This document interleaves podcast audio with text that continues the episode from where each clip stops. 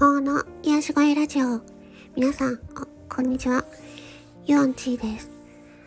えっ、ー、と、今回は、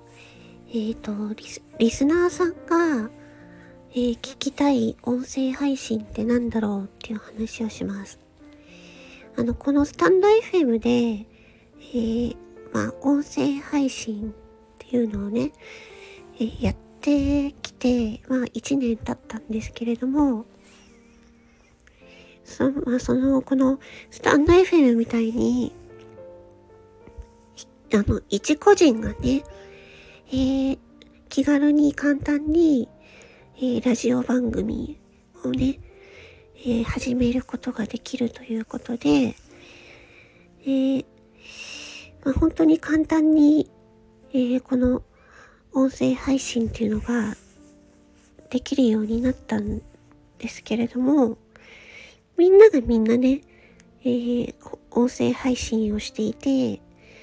で、その、リスナーさん、聞き戦の方っていうのは、え少ないんじゃないかっていうお話もあるんですけれども、うん。まあ自分から発信はするけれども、まあ、聞く人が少ないってなると、まあ当然、ね、やる気を失ったりとかするわけなんですけど、うん。まあ、それでもね、えー、自分は音声配信をするけれども、あの、この人の音声配信は聞きたいっていう風で聞いてる方もいらっしゃると思うんですよね。そういう音声配信ってどういう音声配信なのかなって、ちょっとね、今思ったんですよね。あのあくまでこれは私の意見なんですけれどもあの私が、えー、聞いている音声配信っていうのは、まあ、大体毎日、えー、やっている放送でもう何て言うのかな。あのその音声配信の内容が内容というか軸っていうのがもう一つに、えー、固まっているというかまとまっている状態で毎日聞くってなるとなんか習慣それが聞くのが習慣になったりするしあとはその人の話の面白さかな。あのね誰だか、誰だかわからないような、ね、どっかの誰だかわからないような人のプライベートの話とかは、特に興味はないっていうのは、まあ、そういうふうに思う人は多いんですけど、なんか不思議とね、この人のあの話は毎日聞いてしまうなという人もいるんですよね。うん。だから、あのー、音声配信っていうのはこうでなければならないっていうような、なんか決まりみたいなものっていうのは、まあ、特にないんじゃないかなって思っていて、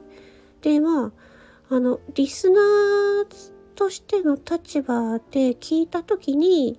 あ、この音声配信は毎日聞きたいなって